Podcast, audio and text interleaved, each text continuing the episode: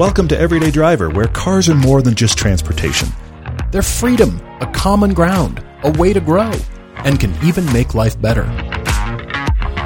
We're here to help everyone find a car they love and discover all the ways cars connect us. I'm Todd. I'm Paul, and this is the Car Debate. First off, I want to thank many of you that joined us yesterday for our first ever Reddit AMA, or we decided it's called an AUA. Ask us anything. Yes, and that was actually very cool. It, it was rapid fire. It was very funny. Paul and I were both on separate computers in the same room, both logged in to the same account at the same time. It's the only way to tackle this. and so we were we would, we would go. I've got this one. Oh, I've got that one, and then we would both start laughing. It was it was completely ridiculous. We almost needed a video cam on that because uh, just just the streaming video of that would have been hysterical. But we are back now for another podcast. Happy Tuesday. We have uh, two podcasts this week. We have videos this week. It's another week at Everyday Driver, and it's awesome. Hey guys, welcome. We've got a really cool topic Tuesday. I have a, a recipe to share with everybody. Oh, okay. And we've also got a little bit of car news to get into. The 2022 Lexus IS 500 F Sport has been dropped, 472 horsepower with a V8. By the way, Lexus, I would like to say, if at some point you offered a manual transmission with that car, it wouldn't do anything for sales, but you would sure endear yourselves to legions of car enthusiast fans. We would be okay with it. Yes. miss the V8 manual transmission. We they- thought those days were behind Do they us. even have one they could use? I don't think they do. They don't, not to my knowledge, they don't. But Yeah. if they could just, you know, email some other car companies. Got any transmissions we could throw in this? We'll Toyota you- knows how to co- collaborate. You know, they're, they're big about collaborations right now. something. There you They go. That's are. awesome. Yeah.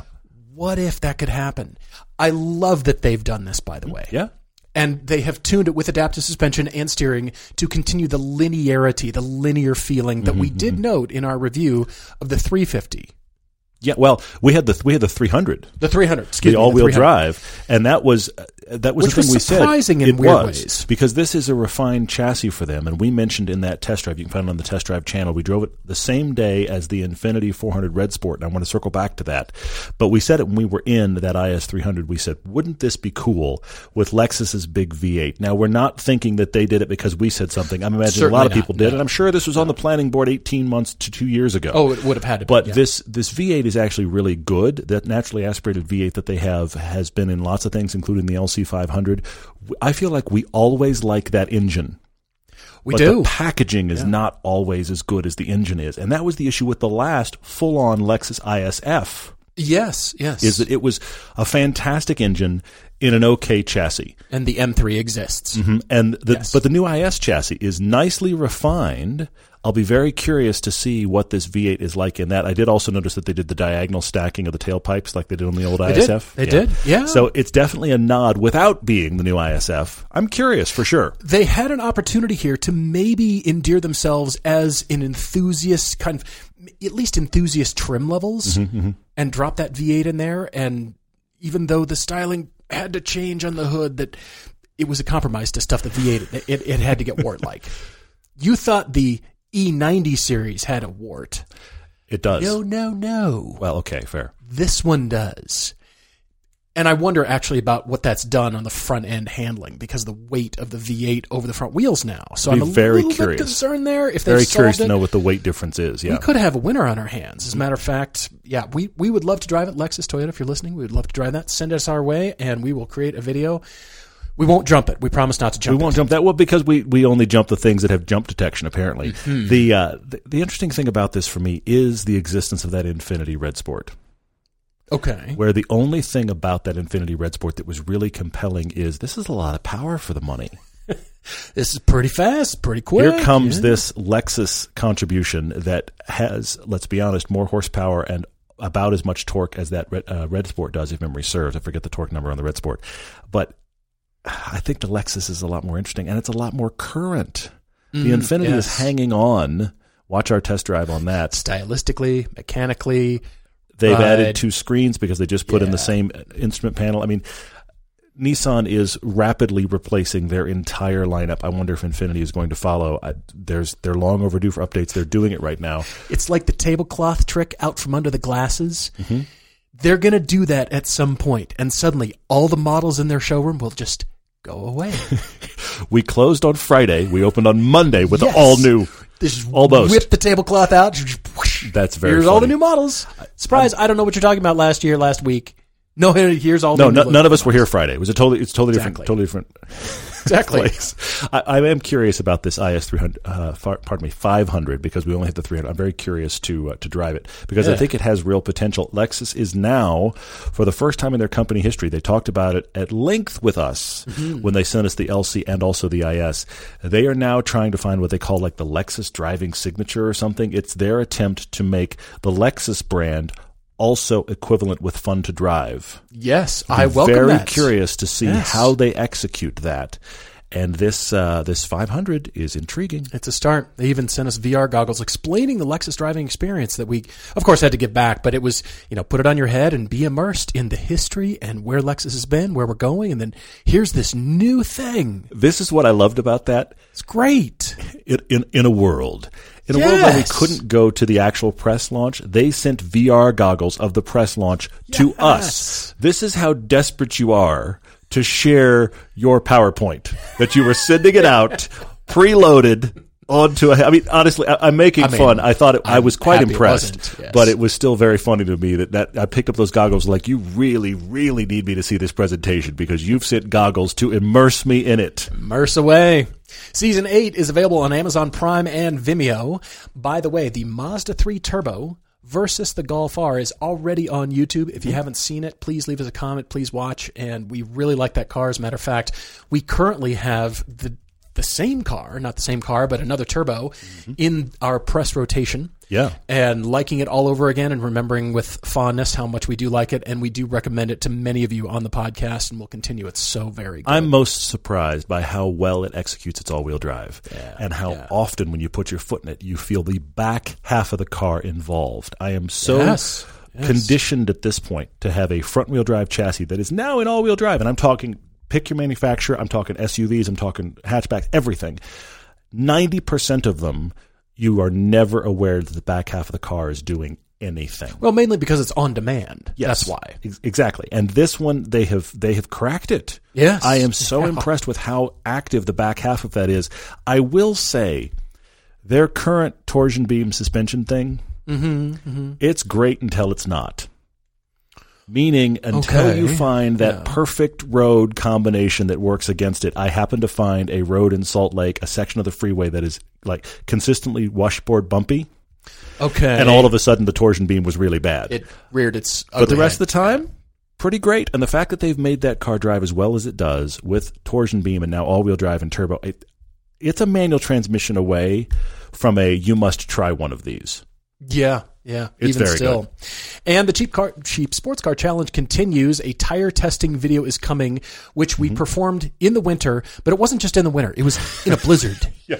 It was snowing sideways. We were cold. We and were very cold. Dedicated because we were testing tires. These weren't all weather tires, but it was what we talk about. It was winter tires versus all seasons. What is the actual difference? And not just in braking performance, but just turn it, just handling at low Yeah. speeds.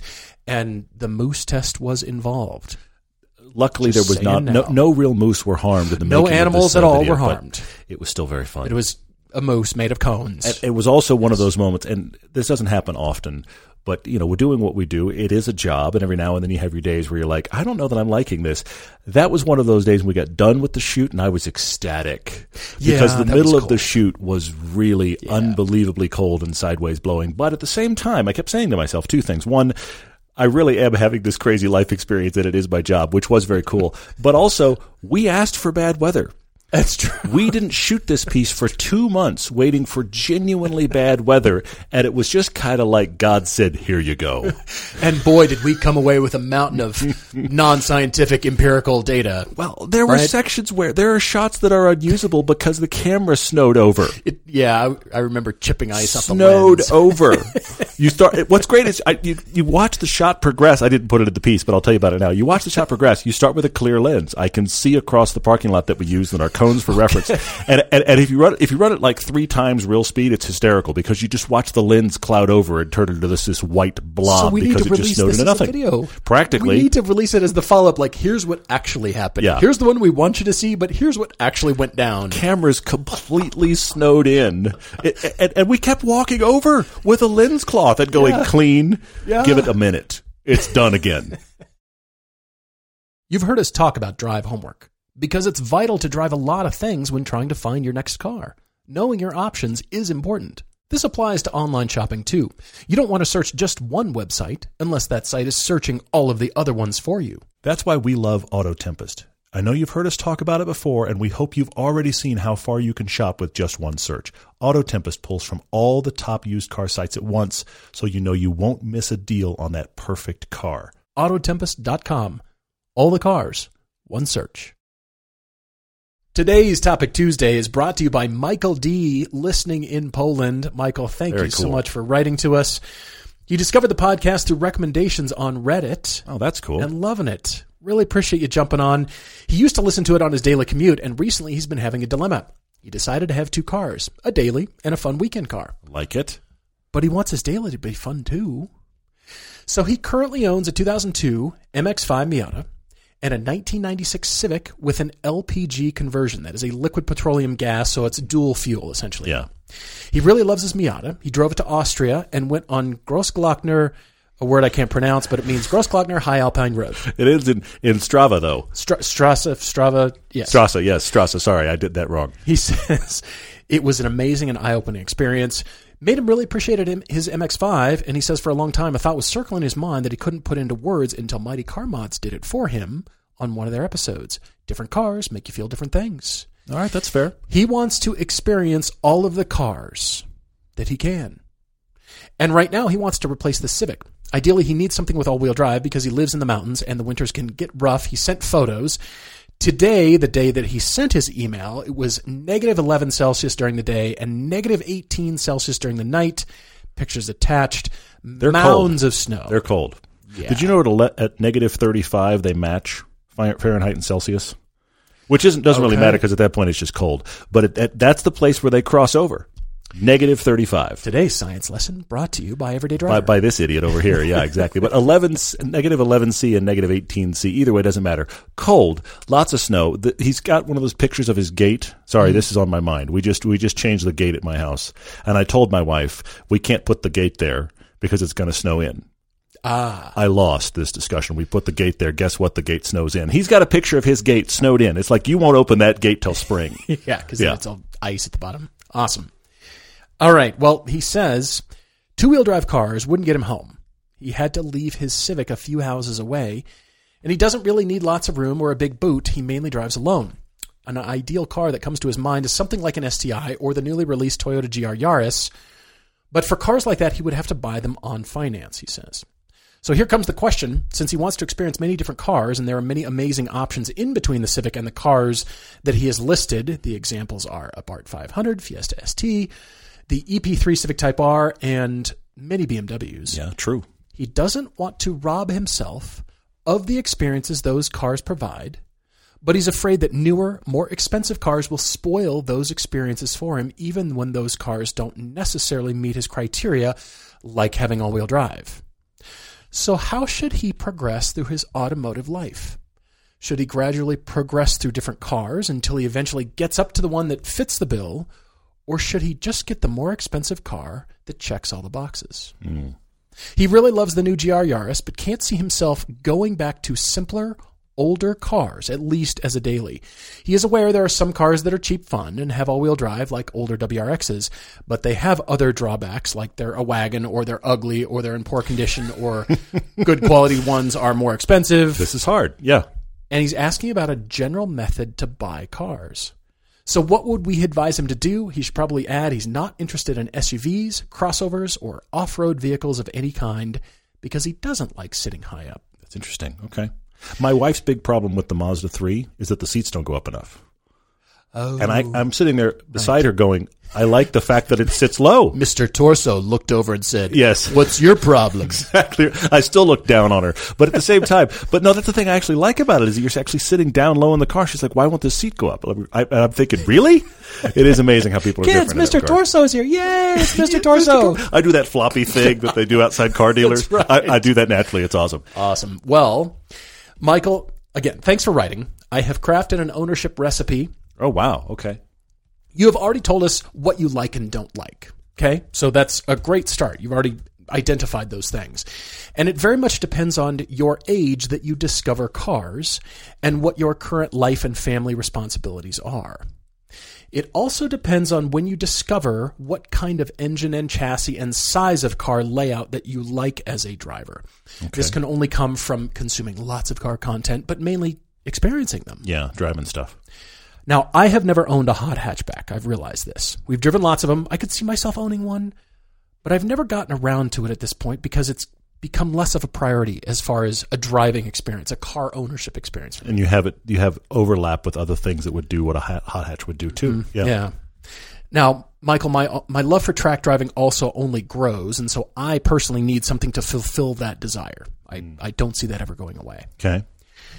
So first, step one, define or categorize the balance of your driving styles, whether that's a commute, a short or long, a normal daily slash hauling, towing people kind of issue or requirement, mm-hmm. a canyon driving requirement, or a track requirement like autocross or drifting or HPDE or tenant driving or a series or a gentleman driver kind of track driving. What one do you like to do the most? Not what do you do the most? What do you like to do the most? The thing that you like to do is probably outweighed by the thing you do the most. That's fair. That's fair. Once you have determined that, place your current importance level on each of those driving activities. In your case, it's two, so two cars. I get it. Mm-hmm. And then what kind of chassis and engine configuration do you like the most? Step four How many cars do you want or can afford, either in space or desire or budget, at any given time? And number five is a very important one, and that is discuss with your significant other. They absolutely factor into your decision making Yeah. because you might find yourself needing to do this categorization recipe with a bathroom or a kitchen remodel or a new indoor or outdoor furniture set. That's not Michael's situation, but it's clearly someone listening is having that situation right now. You might be familiar with brands like Kate Spade or Michael Kors or Marc Jacobs handbags or a very expensive trip to Home Depot. And by the way, why don't you and I create an app for this? We're creating an app now. Why don't we create an app for this? The, the, the ownership recipe throughout your automotive life. Okay. Some app person is currently writing us an email. I hear you. I hear the, Yes. the, the keys. And so once you do all these things, I think it will give you not just a better understanding, but just seeing it written down, I think will kind of help you determine what do I like? Because look, I do like high horsepower, but that doesn't necessarily mean I have to own a Hellcat in my life. I consider point. my Cayman GTS pretty good horsepower. That's that's a lot. Yeah. It's only 340. It's not some supercharged uh, Ram TRX pickup come to destroy the world and to scream at you the entire. It's not that. Yeah. By the way, Michael, side note on that, you're not into off-road vehicles. I get it, but you're not into that until you get a taste of the Ram TRX. And then it all might change. It has the most interesting statement I've ever read on a Monroney. Okay. It says, quote, not for sale or use outside the United States. I've So- never seen that on a vehicle. So what's going to happen when the first military person, hi to all of you that listen and travel all over the world because you do write us about I'm traveling here and I'm traveling there, and many of you tell us I'm able to ship my car from the U.S. Can you ship a Ram TRX? This is my question. I'm assuming you hmm. can. I want to see a Ram TRX. I just want to see a photo of a Ram TRX going down some tiny street, some tiny B-roll in like England or Germany where Yeah. where they barely fit like small Ford Transit vans. I'm telling you, the TRX is it. It's so ridiculously large. It, It's it dwarfs unreal. it dwarfs a Hummer H1, folks. And I know we all think the Hummer H1 is the biggest thing ever. It's not, and not. it's really really been surpassed. I just want to see one of those driven by some military personnel through a tiny town in Germany. Yes, By the way, we did test that top speed limiter. Says 118 miles an hour. We can confirm the limiter does kick in. I can confirm that 118 miles an hour is the top speed of the Ram TRX. Those tires are singing. They sing at 118. And by the way, we got the trip computer, the average miles per gallon readout Mm-hmm. on the instrument panel. We got that down to 9.1 mpg average. Single digits. If you work hard and you Single set digits. your mind to something, You could dedicate you yourself. can accomplish anything. we did it. Nine point one. Congratulations. That's really all we've done for the podcast is drive something, get get single digits, and now we're finished. Now, Michael, this is this is very interesting. The thing I think is intriguing for you is this two car scenario. Because you've said, how are you going to know when you get to the car that is the way you like it? And I'm going to submit to you, you won't. I- don't think you're going to land on a car at some point in your life and be like, this is it, I, this is it I'm done. If you're really like a person that loves cars, you may be like me. I landed on the Lotus. I love it. I don't want to ever see it go. But if the Lotus stands in the way of me having other car ownership experiences, I will have to decide that the Lotus has to go Interesting. because I love it, but I don't want to own it in spite of owning something else that I'm intrigued by. preventing you from Yes. owning other things. Yes, Fair. If I can keep the Lotus indefinitely, I would love to because it is uh, it's special to me. I have experiences. It's a moment in time car. All of the reasons. the idea is to only add, right? Yes, Right. ideally. But if life doesn't allow that, this is a car that I'll be honest with you, it checks every box for me that I can think of as a person that loves to drive. Mm-hmm. But I don't want it to stop me. And I don't want it to be like, well, I'm just done here. I'm just done. So I don't know, Michael, that you're ever going to find, even as exploring cars, you're young enough. I think you're going to have tons of cars in your life. I don't think you're going to find where you're just be like, this is it. This is, this is where I stop. So I want you to use these two cars in your life as an opportunity to bounce back and forth. Okay. What I think you should do is get yourself a new commuter. And I don't think you should be afraid of getting something that is nice to be in. Because you haven't had a modern car, nice interior experience yet. Yeah. And you have this classic Miata. So that does all of the focus driver stuff. So now balance that out. It's it's not the same, but it's almost like I had a Lotus and I bought a Phaeton. Okay, it, but get yourself something that is more modern, has modern tech, has nice heated seats, has all wheel drive, feels nice, and that could be a wide swath of things. I've got a couple ideas for you, but it could be a wide swath of things. But let yourself have that experience as a driver mm-hmm. while you keep driving your Miata, which is the other end of the spectrum.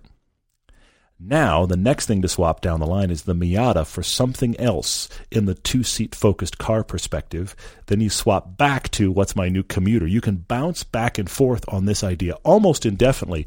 Try lots of things. I don't think that having something that has modern tech is going to make you not want anything that is raw and simple. I agree I to that. actually I- think- I, agree. And, and I say this because this has been our life experience. I think the more things you drive, the more you start to appreciate. It's that tool for the job thing. You start to appreciate. Right now, today, I'd like really nice heated seats and great tech. But you know what? Tomorrow I'm going on a good drive, so that car doesn't go. I need to take the Miata. Michael, it, I want you to be open to emotion. There's nothing like cars that open up that channel of emotion in us, and it changes throughout your life. There are foods that I didn't like as a kid that I love as an adult. I never liked olives and lemons and tomatoes. I love that stuff now. You can have all of mine. I know.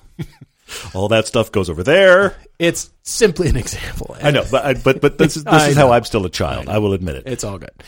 But the emotions and how we perceive, I want you to be open to that changing throughout your life. Yeah. The things that you think, I'm not saying when you're old, it's only, you know, Not squishy all. cars. Not at all. You could be into the hardest, most hardcore, raw, like you've got a fleet of Caterhams when you're 70 or something. I don't know. Oh, it's that guy. It's, that Michael, guy. the old guy that only drives the Caterhams in the middle of the winter. At least he has winter tires. He just he, he just goes through town at a constant drift. He never drives forward. Just goes through town at a slide. Happiest That old guy. man on the planet. I'm what I'm saying is nothing like cars that open up that emotion to us. And a few years later, you might think, yeah, I'm, I'm not into that so much anymore. And the thing that I'm into now is tapping in a, into a new something that I love about that. Mm. It might be lighter weight. It might be heavier. It might be, so it doesn't necessarily have to be a progression in terms of weight. Well, that just means, you know, when we're in our 20s, we got to start with Caterhams and Lotus 7s and graduate to a Miata and maybe an FRS. And then, you know what I mean? And then by the time we're 80, we're driving Rolls Royce Cullinans. Something I need something in the six thousand pound range. Can you help me? heaviest, ugliest thing I could think of. The Cullinan. it's not what I'm saying. It's heavy, but at least it's ugly. It's it's Good these are these are positives. Yeah. it's going to ebb and flow. It's going to go up and down. And so I want you to be open that open to that. I do like your idea to focus on one thing and now you live with your collection for 1 to 2 mm-hmm. years and now your focus is on the other thing Yeah, and yeah. live with that for 1 to 2 years because now the first thing is now 2 to 4 to 5 years old and therefore eligible for a refresh. But that's that emotion and what you're doing with your cars and your family responsibilities back to my list, but then throw all that out because Here's the list. Now toss that. Now that you finished writing it down, crumple that up, toss it over your shoulder. that non-scientific part of us just wants that car, Yeah, that yeah. next thing. I want to experience that, and I've tasted a little because somebody gave me a ride, and I I felt it a little bit, and I want to own that. Be open to that because the progression is not linear. In any That's way. fair. That's fair. Yeah. I mean, linear from a Lotus Elise is go karts. we got to go lighter. what car is lighter? No longer street legal. Name yeah. a lighter car. yeah. An A18. The the Caterham would would, would Caterhams? suffice, It- it- But- is that better? but I don't have any interest. Yeah. Maybe not. So maybe, maybe, an Ariel Atom. Yeah. 1M or you know an Evora or something else. Sure. that, you know appeals Sure. to you. That's different, but now it's tapping into another part of you, and you're going to enjoy that for a few years. I don't see my Porsche love ever going away, but you know different Porsche models. That's why they make a variety of models. True. Uh, a few cars I want to list for you real quick, Michael.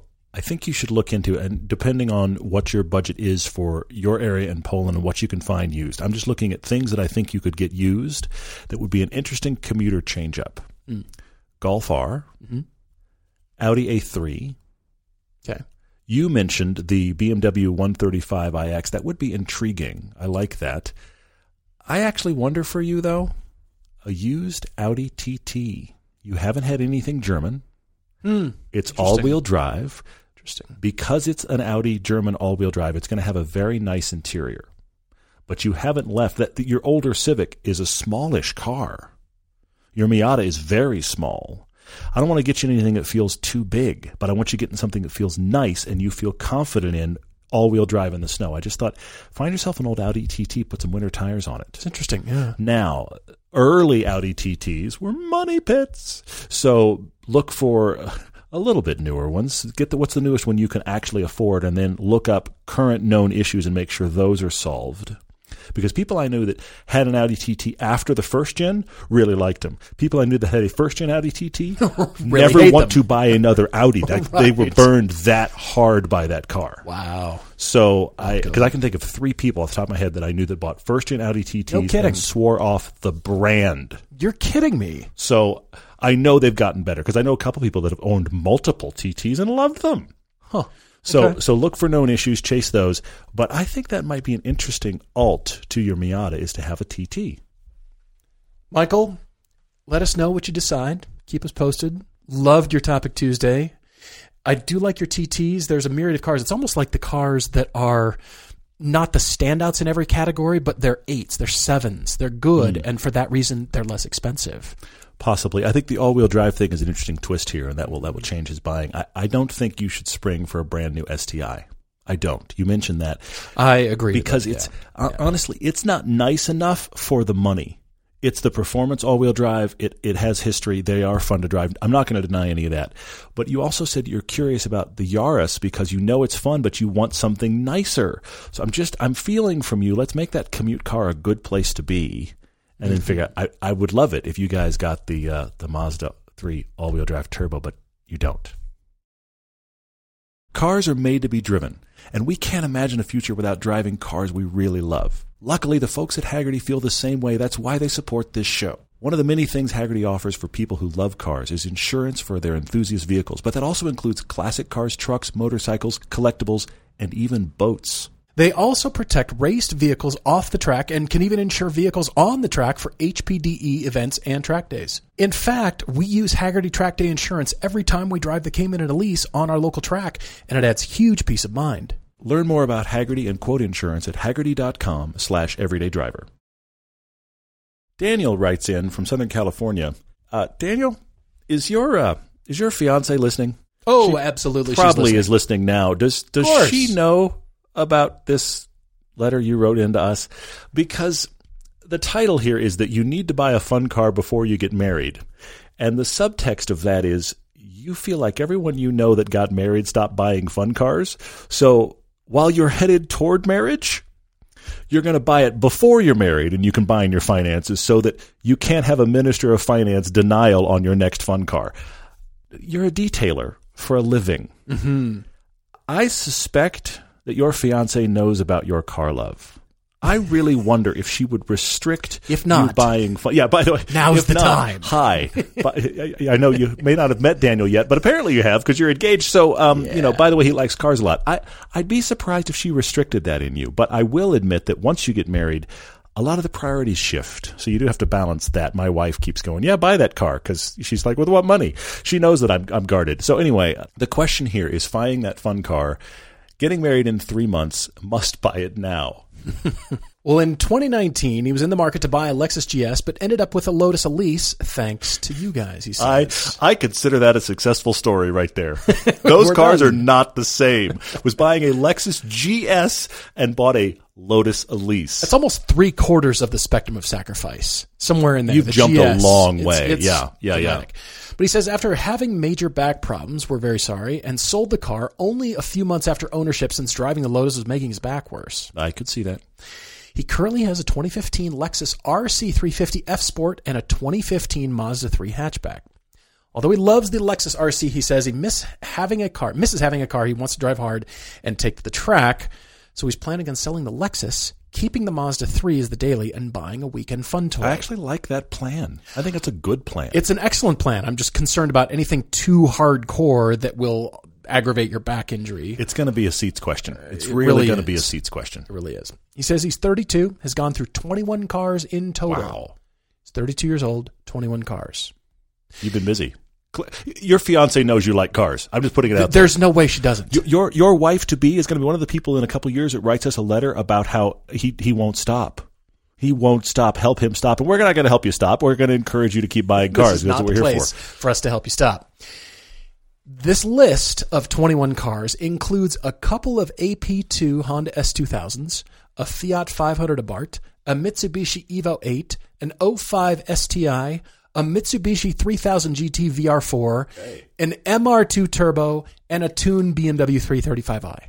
He has experienced many different platforms and is running out of ideas to find his next fun car. I've had them all. That's funny. It's it's in quite big contrast to Michael at the top of the podcast where he was asking, "How do I experience more stuff?" Here we have Daniel kind of going, "Haven't I kind of done it? Haven't I kind of done it all?" The headlines here are that Daniel wants a car that has a timeless look, preferably a manual, will retain its value well, and feels connected to the road. Factors that do not matter are gas mileage, insurance cost, and age of the vehicle. The budget is 25 grand, but he knows I'm going to throw that out the window. He will say his absolute ceiling is $30,000. All right, all right. The number one choice he keeps thinking about is the E92 or E E90 M3. He says this car is a joy to drive and the V8 is intoxicating. We agree. He has also thought about another Elise, but they've gone up in price the past year. Have you been checking prices? They've gone up a bit. Are they still 30 or are they above 30? Like They're- your car. Uh, my car, I mean, my car's got seventy thousand miles, so my car is probably about a thirty thousand dollar Elise. If you want to get a low mile Elise and you want to get a late model Elise, bring forty five. If you want to get an 05, you can get them for around thirty still, Huh. around there. Interesting. Depends entirely on the condition. If they're one of those no Sure, mile cars, you can't bring thirty. Just- you better bring more. Yeah. Well, get this. The cars Daniel has driven already and does not want are the Miata, any Corvettes, and the Toyota 86. I don't have anything else to say. I don't know. I don't know what I'm going to do here, Wow. Daniel. I'm completely confused now. You took out all the usual suspects. I can't say Miata. I can't just. I can't bring up Corvette, and I can't talk about the '86 chassis. This I'm is- baffled. This is why I, I was intrigued by this email. I also do think it's fun that you have considered an Elise again, in spite of the fact that you remember that it hurts your back. right, right. I think that's great. They are awesome, though. he also says, P.S. If we bring our cars to Southern California, he will give us a nice detail for free. Daniel, very kind of you. That Thank is you. cool. All right. So I want to start in, Daniel, here and ask you what is timeless. You're Hmm. asking for the next car that you own to skyrocket. Well, maybe not. You said you want it to hold its value. See, that this is a thing. I, sorry, side rant. This this is a tough thing to put on a car. Cars intrinsically lose their value. That's what they do. They if you find a car that does not, you have found the massive exception that proves the rule. Well, you're now a speculative buyer and you have a lot of money to be able to do so. And the only ones that seem to actually really go up are the ones that somebody bought for too much and never drove. Pretty much of any make or model of any. So I- even the The ridiculous ones that are like the no mile Honda Civic from the 90s that somebody sold for way too much. Yeah. I mean, this kind of stuff. Uh, I, I see those get sold and it makes me sad because I realize they're never going to be driven anyway and they were paid way too much. Uh, when you force a car to hold its value, you limit yourself from buying great cars. And well, you limit yourself from driving it and enjoying it. excellent point. Excellent point. You might own it. Yeah. It's a thing that owns you now. Yeah, and and there's I consider the value lost on a car to be the experience experience cost. You Yeah, got yeah. these experiences out of having this, and guess what? It's worth less than when you bought it. That's the cost of owning it. Mm-hmm. But houses typically go up. Cars, guess what? Go down. Yeah. For the most part. Again, the auction sites have ruined us all. We see on a weekly basis the list of new auction sites is growing. You know what I hear when I when I hear somebody say this one's got the plastic on the seats? I think is going to rot sitting still. Yes, you try to fire that thing up and all your seals are going to explode. But you know that if somebody buys one with plastic job. on the seats, all they're going to do is roll it onto a trailer, hope the tires don't turn to dust because it's original tires, Yeah. and then they're going to roll it back off the trailer, leave the plastic on the seats, and never drive it. My other question to you, Daniel, is what kind of driving are you going to do with this weekend fun toy? Yeah. Are we talking just California wine country? Are we talking canyon and track? What what are we talking? You can only determine that, and that will hopefully dictate your expenditure here. The level of cars on auction sites that you can now find on them is it's maddening. I don't know if auction sites are for you or not. I can't decide because you're looking for something that doesn't go out of style. I understand the Elise could be back on that list. To my knowledge, regarding your list, I think you've owned zero Porsches, but I, I could entirely be wrong. we don't have like that it, full yeah. list. You're clearly so sick of everything that you're willing to drive, I think, a car with less power, suboptimal handling, and zero modern safety features. Interesting. In other words, because you've had such a long list of ideal, brilliant, tasty driver's cars, mm-hmm. you don't want anything that prevents that connection of you to the raw machinery. I can see that. Just a guess. We just filmed a kit car episode. Actually, it's the Hagerty episode. Yeah. You could say it's a kit car, but we look at it as from a driving experiential perspective. Mm-hmm. Porsche 356 replicas are thirty to forty thousand dollars. I see where you are. Fully built Daytona coupes, the Type 65 coupe that we drove, they're maybe 65. Yeah, or Depending up. on Yeah, yeah. It depends on who, who bought it, how they, how they how they build it. Yeah. There's other Cobra replicas. There's Factory Five 818s. I want you to start thinking in that headspace. That's interesting. Because of the comparison of driving enjoyment that we found that no longer had a dollar value on it. It was either the same on a on the very low end or the same on the very high end. Those Cobra coupes, the continuation cars are half a million. The real ones are 20 million. Yeah, and not, going to be driven. Yeah. Re- uh, non-replica Porsche 356, the real ones are $410,000. It's insane. what is the delta of of driving enjoyment for a weekend fun car that isn't to be found on some middle of the road replica? a guy in a Porsche 356 replica is driving along theoretically behind a guy in a 356 $400,000 car. Are you telling me the guy in the $400,000 car is having a hundred times more fun than the guy behind him? Don't believe it's possible. Don't believe it. Don't think so. In fact, because the $400,000 car is worth so much, it's very possible he's having less fun than the guy in the replica. because he's terrified. Oh, uh, there's sand and gravel. I hear I hear things hitting the bodywork. Oh no. Yes. Yeah. Yes. Interesting point. I love that. I have recommendations for you. Some of them could go up in value, maybe. Some are going to take, mm, they're going to be not in your budget. But I want to suggest them because they'll get you thinking. I might be out of my tree with this Porsche 912 suggestion. I, I might be right out of my tree. But 987 Cayman S's are on your list for 30 grand. Got to be on your list. Agreed. But you know what's else on your list? You've had an Elise. How about a year 2000 Lotus Esprit V8 twin turbo manual for $35,000? Ooh. You told us in your email you love V8s. You love Lotai. Mm-hmm. It's the only Lotus I know of with a V8 in it.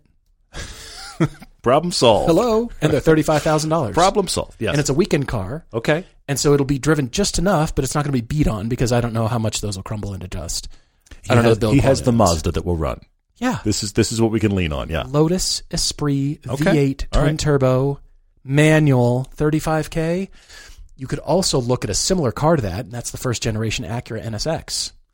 Yeah, but those are sixty. They are. I warned you. But here's my last suggestion for you. It's it's a weird wild card. A sports car under eight thousand dollars, a la our cheap sports car challenge. Okay. Pick one: Boxster, SLK, Z4, Z3, something. That will be the weekend car with an eye towards saving towards your auction impulse purchase. When oh, something look comes along and you just want it and you snipe everybody. Okay. Blam. Okay. I like this a lot, Daniel. Paul and I did not go the same place on this at all, which is very cool. I like when that happens. I have a few things to discuss for you. First off, you really like the E90 generation BMW M3. It is very fun. Mm-hmm. That V8 sounds wonderful. It's fun to drive. I actually prefer it. The E92 is the coupe. I prefer it in the E90 four door with a six speed. Yeah, that they're a sleeper. Your wife, I can, you know, I'll go this way. Your future wife, her parents will think you were responsible. It's just a four door BMW. If He's, they he's he's he's thinking about his future family. If you bought it to who? Cute. You did it, my friend. You did it. You bought it. They're going to think it's responsible though, because it's just a nice Yeah, four door. It's just a nice four door BMW. You really were responsible. No, you weren't. The problem, the Just problem don't with start it up in front of them. that generation M3 is you said you want to track this car. They drink consumables like it's water. Mm. Gasoline, tires, brakes, they fly through consumables at an alarming rate. So Yeah. uh, that that's my concern with that. As I think it would be fun. I think you would enjoy it when you got to drive it. I think you would go, "What have I done?" when you tracked it. Not because I don't think it would hold up. I think you will leave your track day needing tires and brakes completely Yep. let alone the tanks of gas you went through because that thing just I'm telling you it guzzles. so I don't know that that's your answer, but staying in that vein, I have an alt for you. $30,000 is the bottom of the Chevy SS market. Get a Chevy Whoa. SS in manual and that is probably going to just hang right onto its value. You think? And I think your consumables will be less and certainly less expensive than the BMW if you track it. Well, yeah, it is a Chevy. We've tracked the Chevy SS and I was genuinely surprised by it. So I think It was decent. It was surprising with magnetic ride. That's what you Yes. need on track, and Yes. it is good. It is delightful. So it is the bottom of that market. They're not going anywhere. I, I'm struggling, honestly, Daniel, against your discussion about you want the car to hang on to its value. I think, I think that limits you a lot here. Paul already mentioned I'm going to go there. You should really take a serious look at the Porsche Boxster or Cayman. Hmm. That 987 generation, which is the 05 to 2012 range, that range is what we're talking about. Those you can find for your budget, they will be great. And that's a car you can go track. Now, Porsche consumables are expensive, but you're not going to go through them nearly as fast as you would on an M3. yeah, the M3. it- yeah, so good. it's good, but, it's heavy and it just flows through stuff. So I think uh, the Porsche Boxster or the Cayman would be a great track car. I also had a similar thought to you, though, Paul, and that is I wonder about going classic. What about going back a bit?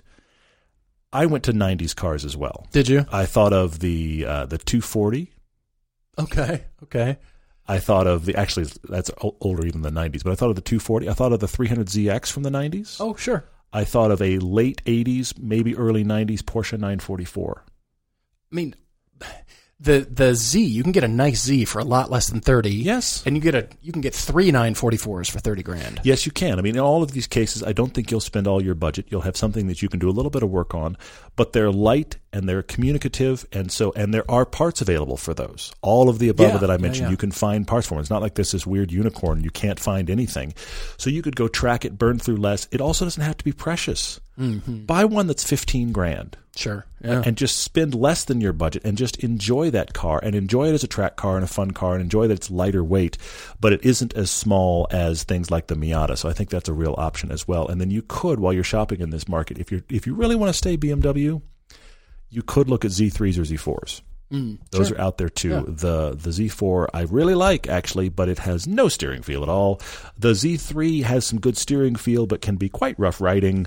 So take your debates there, but those are options as well. Yeah, see, cheap sports car challenge. Do your own. Hmm? Spend eight or less, and then, ooh, plan a trip. So you you snipe some auction, you get a brand new car, surprise, and you're taking your new wife on a getaway weekend just for the two of you in your new car. You're happy, she's happy. Hopefully, depending on how much she likes road trips. Let's see how this goes. And depending on the car, how well it rides. yeah, yeah. Ford race fan's wife tends to pack a lot on weekend trips. I saw this too. Hmm. Which car has more luggage space? The Cayman, the 911, or the AMG GT? Well, uh, hmm. the 911, it does have the back seat. You can throw stuff back there, but it's only got the frunk. Okay. The Cayman is surprising because it has two. It's got the front frunk and the rear. The AMG GT is quite good on rear space, but it's shallow. It's wide Yeah. and long, but it's shallow. Yeah. So what sort of luggage? What? Yeah. What is she packing? Yeah. You, um, you won't be able to see out the back window, but you can get a lot back there. Yeah. tennis racket collection then AMG GT. Shoes, you know, clothes. I Cayman is so surprising. It is because it has both. I, I agree with that. That actually is quite a bit. It depends on what you're fitting in your 911 because the 911 oddball is the fact that it has those, you can't see the air quotes, back seats. And that really becomes luggage space. I suspect that that back seat, if you packed it floor to ceiling, you could probably find yourself putting more in a 911 than either of the other two. But how do you want to pack and what are you packing? I agree to Paul's mm-hmm. point there. I think the Cayman might win it in a normal bag scenario. Yeah. Our friend Chad, if you haven't heard it already, we have a, an episode of the podcast called The Police Are Here. and our friend Chad is a local police officer. He's a local sheriff, and he was in on that podcast. It was actually very, very fun. We'll have to have him back at some point. He's asking about Apple CarPlay and Android Auto. This is a man that spends a lot of time in cars. And he's saying, I don't get it. I don't get it. He said, I have my phone Bluetooth. And then he asked himself, is Bluetooth a word? what is the process of Bluetoothing your phone to a car? Is it, is it now properly Bluetooth? Oof, I've Bluetoothed it. He's asking, he says he feels like he uses Bluetooth the same way as he would use Apple CarPlay. Why do we like Apple CarPlay? What's the deal? Chad, I'm, I'm suspecting you speak to your phone as Siri all the time. If I say, hey, Siri on the podcast, how many of you just had your phones wake up? Most of you.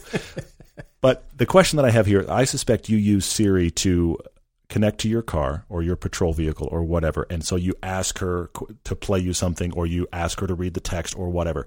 And you're right, that is quite similar to what Apple CarPlay does. I don't use my phone that way. So I don't, I never talk to Siri when it's just my phone. I don't know why. I just never got into that. But I do in the car, which is weird. The thing I think is interesting about using Apple CarPlay is the fact that you never have to pick up your phone for anything mm-hmm. Yeah. The interface is entirely the interface you're used to. The other thing I love about it is we get into so many cars. I have finally been able to lock myself into a universal interface. Right. I don't have to learn That's it. 45 steps down so that I can figure out, because we've had some cars, I hate to mention it, but Kia, that has been really hard to connect your phone via Bluetooth. Yeah, that was a strange one. In the modern time, it's like this should be easier. yeah. Yeah. I also, side note, don't really like wireless Apple CarPlay because I find it really doesn't work depending upon the interference in your area. We've had that on a few Sure. cars, different brands. I'm hoping it gets better from here. it's bound to get better, but so far I found that to be a little in, in- intermittent. So I love the fact that you can get in a car, plug in, Apple CarPlay's there. yeah. Yeah. Instantly, you have an interface that you know. You say you don't need nav. I get that. But the whole interface, you want to jump to this podcast. You want to jump to an audiobook. You want to jump back to your music. You want to make a phone call. You never have to pick up your phone. Mm-hmm. And it's closer to your eyesight. And also, the interfaces on most cars, the actual tactile interface is usable enough now that you can do it without looking, which you couldn't do with your phone. Right. Some of them fail, Lexus, but most of them are good. Sean Fisher 5 says, What should I upgrade first? Should I go from run flats to Pilot Sport 4Ss or from OEM suspension to Bilstein shocks and springs? Oh, yeah, there's a clear price, answer here. price is roughly equivalent. The answer now we're running a little bit blind because we don't know the car and we don't know what the usage is. True. But I will say I'm going to go with like 98, 99% surety here. Tires. Tires. Tires first. Because the run Sean- flats are terrible. Run flats we don't like because of the sidewall, and they're specifically designed so they can be run flats. Mm-hmm. The handling is dramatic from run flats to any other tire, but it is also dramatic to spending money on the Pilot Sport 4s. I am shocked at how good they are. What we want you to do is experience your car with good tires first before you Yes. change anything else. Yes. The suspension will be better, of course. Yes, there will be less body lean, all that kind of stuff. But you need to feel in stages tires first. The connection from your car to the ground. That's step one. I also think backing up your play here, the problem with suspension mods is it's really easy to get those wrong. You make it Yes. you make it better in one way. Oh, it's much better on the track, but it's so much worse on the street or Yes. vice versa. It's really easy to get wrong because typically what the manufacturer has done is they've they've landed on in most cases a pretty good compromise for suspension. Not always, but generally. Mm-hmm, Run flats are done as a quote unquote safety feature. And the minute that you go, you know what? If I get a flat, I will deal. Run And flat then you- comes before performance. Then you exactly. Then you walk away from a run flat. You get a non-run flat tire. You will notice such a difference in performance. I think you might find I'm okay with the suspension now. Yeah, and I just I think run flats make you live in fear. Like, oh, well, I'm I'm covered. I can go up to 50 miles an hour for 60 miles in just. When do you really need to do Tow that? truck. How often do you need to do truck. Parker asks, would we rather drive a supercharged car or a turbocharged car for all purposes? What's our preference? I think Paul and I disagree here, but I'm always going to say supercharger. And the reason is because a supercharger, while typically you don't get as big a power gain from a supercharger as you often get from turbo, the thing I like about them, I had one on my uh, Mini that I had was a supercharged Mini.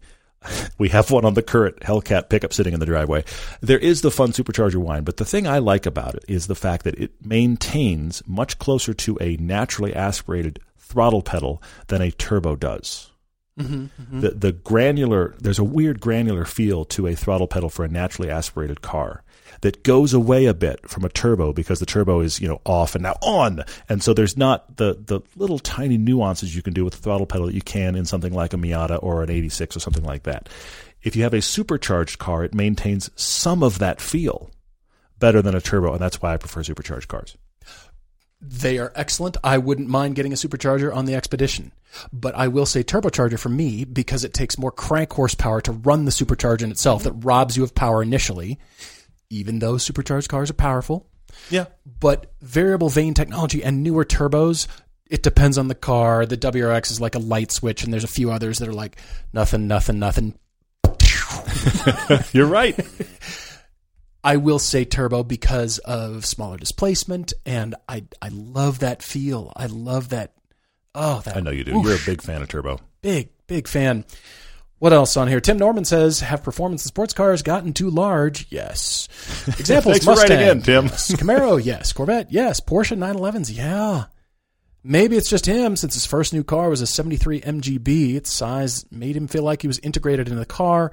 New cars do not. Yes, it is manufacturing techniques. It is model positioning. Hey, let's make that car bigger so we can introduce a new model and slot it in right below. It's also people saying I could do with a little bit more room on their what's your satisfaction form, and also focus groups. we've got all of the safety tech that has to be hardcore now, and we want all that technology in our car.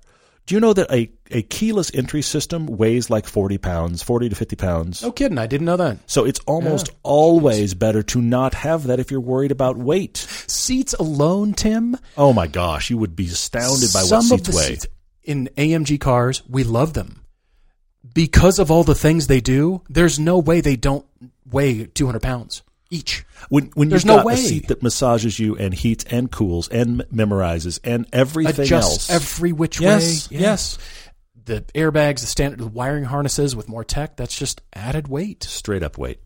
Kirk asks about a best high performance all season tire for a hot hatch. He says, you know, we've tested a few. He has Bridgestone Potenzas and he, he likes them, but he doesn't feel like they're very grippy. He doesn't need winter tires. He doesn't live in an area that needs that, but he sees cold mornings and rain.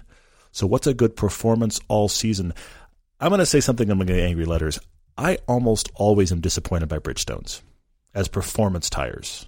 Now I love the Blizzaks for winter. Blizzaks are awesome. They though. are so they are the strange. thing. Yeah. I just almost always feel like I wish the tires were better when I'm driving a Potenza. I don't know why that's the case, but I just feel that way. I think you should try the tires you just put on your um, Mercedes, Paul. This is the Michelin Pilot 4 AS. yeah. I really like them. They are they are not as good as the PS4. They're not the straight up performance tire, but as an all season tire, they have incredible performance capability, and yet they are a very solid all season tire. In fact, I read something recently because I'm a tire geek that the difference between the three plus that I have on the BMW and the four that you have mm-hmm. is like a 10 plus percentage improvement in snow capability. That's a pretty big shift in one tire generation. That's That's great. and it kept all great. of its. If you look up, look it up on Tire Rack or anybody that's done reviews, Consumer Reports, etc. They do very, very well in the wet, and they have really good grip and performance. I would just say that one. Philippa Rodriguez says a question that is, he's trying to catch us out. I'm just going to go there. He's he's trying to catch us out, considering that our cheap sports cars, what their original price was, and what they're worth now, and the fact that we keep doing things to them, not not a lot, thankfully. What is tuning out of class for our cheap sports cars? After we do performance brakes and suspension and tires and these kind of things, what's tuning out of class? I see where you are. If I buy a car for $7,000 and I put $7,000 into it, aren't I guilty? And I would say yes. But I think the key thing here is if you have put money into your car that would have allowed you to get a significantly better car, you've tuned out of class. If I bought a $7,000 BMW Z4, and guess what? I did. If I bought one of those and I put tires on it, well, tires are consumable. I almost think that's a wash. You're going to put tires on whatever. Tires, I haven't even done that yet, but I did buy Winters. I put suspension on it because it was bad, and then I just drive it. I've spent about, probably about 10 grand on a car total. I don't think I could buy a much better car for 10 grand than what that Z4 is. So I don't know that I've tuned out of class. So you calling yourself sort of a wash right now on that car? I think Just at the neutral- moment I'm on the edge. Okay. If I were to spend, you know, seven, eight, ten thousand dollars on that car, I'm getting into a car that costs sixteen grand. I could have bought a nicer car than my seven thousand dollar Z4. Oh, Yeah. yeah. But I also think that tires don't have to be counted because everybody should be buying tires. If you're buying, I'll put it this way. Here's my caveat, Philippa. If you are buying something for your car because it is something that wears out, you currently have a car that you just bought, you would like to put brakes on it, and guess what? The brakes are worn out, and so you bought a little bit better brakes. You had to replace the brakes anyway. You bought something from Power Stop Agreed. because the brakes were bad. And guess what? Your brakes are a little bit better now. You had to spend money on brakes. I don't think that's tuning out of class. It's the chasing of, I want this car to be something it's not. Buy the car you should have bought. Yeah, see, your suspension was just replacing the suspension. I fear my Mercedes is kind of going right now. I've been mm-hmm. bottoming out lately. Oh, man. And tires, all the consumables, that doesn't count. That's just replacement cost. If even if it's slightly better but it's the same price, that doesn't count. It's the I added a supercharger or a turbocharger. I did the Yeah. you know, the suspension change and adjustable anything. I put a big brake kit on it. Did you know? Yeah, because I'm at sixty five hundred dollars for my car. Yeah. If I spend twenty two hundred dollars, that's a third of the car's price. True. But yet, could you buy a better car for eight or nine grand? Maybe, maybe there might be a few Boxsters out there that Yeah. I would prefer. So that's kind of right on the cusp. But any more than that, yes, But I don't think you'd buy an $8,000 Boxster and feel like, I got a massive upgrade. I won. the chassis would feel Well, better. The chassis would be, and I'd like the steering But, better. but I, I think you would be looking around your $8,000 Boxster going, yeah, this car was cheap. Yeah, probably. Todd Beachy asks the question, I think, about modern turbo engines. He says, We've got modern turbos of four or maybe even three cylinders that are putting out horsepower that surpasses old V6s, which is very impressive, by the way. You have that, but yet the naturally aspirated V6s, uh, will they run better? Are these super turboed, cranked within an inch of their life, tiny little turbo motors, are they going to be as reliable as a just naturally breathing V6? Todd, I don't think they will be. I, I think the problem that we have here is machines, the more complicated they get, the more stuff that can break. Yeah. I mean, Yeah. the Range Rover is plagued with bad reliability ratings. But Range Rover at the same time is putting in everything they can possibly find technology onto every one of their trucks. You can't get a base Range Rover that has nothing really. You know what I mean? And you wouldn't want one. So this is the problem. If you buy the really expensive like Turbo S Porsches or whatever the, the cutting edge of technology is, guess what? That stuff breaks, which is why they don't maintain their value and they aren't as reliable as the more base model. I think this is the issue with more complicated turbo motors is I think their longevity potential is lessened but most of us aren't driving cars for 150, 200,000 miles to actually be able to have a comparison of that. And it's not the kind of thing that even somebody like Consumer Reports is going to do. They're not going to have their, here's our 200,000 mile car. But I think ultimately they're going to cost more. Yeah, agreed. Well, look, those 200,000 mile Toyota Camrys with their super understressed engine. True. It's why it lasts so long. Yes, absolutely. But now, is it fun? Is that the fun mm-hmm. car you want to mm-hmm. drive? No, I want a super high strung Mitsubishi Evo. Bring that over here. It's Yeah. tuned with crazy, unbeknownst ECU tunes. This has a this is a two liter naturally aspirated Camry. This is a two liter not naturally aspirated Mitsubishi. I will be over at Mitsubishi land Exactly. until the transmission grenades itself, and then I will die cackling. Yes. Exactly. That is the trade off of fun that you have to be willing to pay, that we, the collective we, have to Yeah. be willing to pay to go get that fun. And, you know, what, what is the car going to be used for? Who's commuting in their Evo, in their tuned Evo? Who's, you know, putting Somebody loud 200,000 next to you on the 405. Yeah. who's putting 200,000 miles on their Evo and just, yeah, I use it for commute, I use it for traffic. No, you can expect something to go wrong soon. Guys, thank you so much for your questions. We always appreciate it. Love the interaction. And yeah, we just completed our first AMA, A- AUA on Reddit. Kind of funny, answering even more questions on there. So that will be actually pinned as the AMA on there. So if you missed that, you can see some great questions and our responses to that. We had uh, a lot of fun doing it. And hopefully we can do it again. Please send your topic Tuesdays, your car debates, and all your car conclusions to us, everydaydrivertv at gmail.com. Thanks all for your support and uh, looking forward to next time. Cheers, everyone.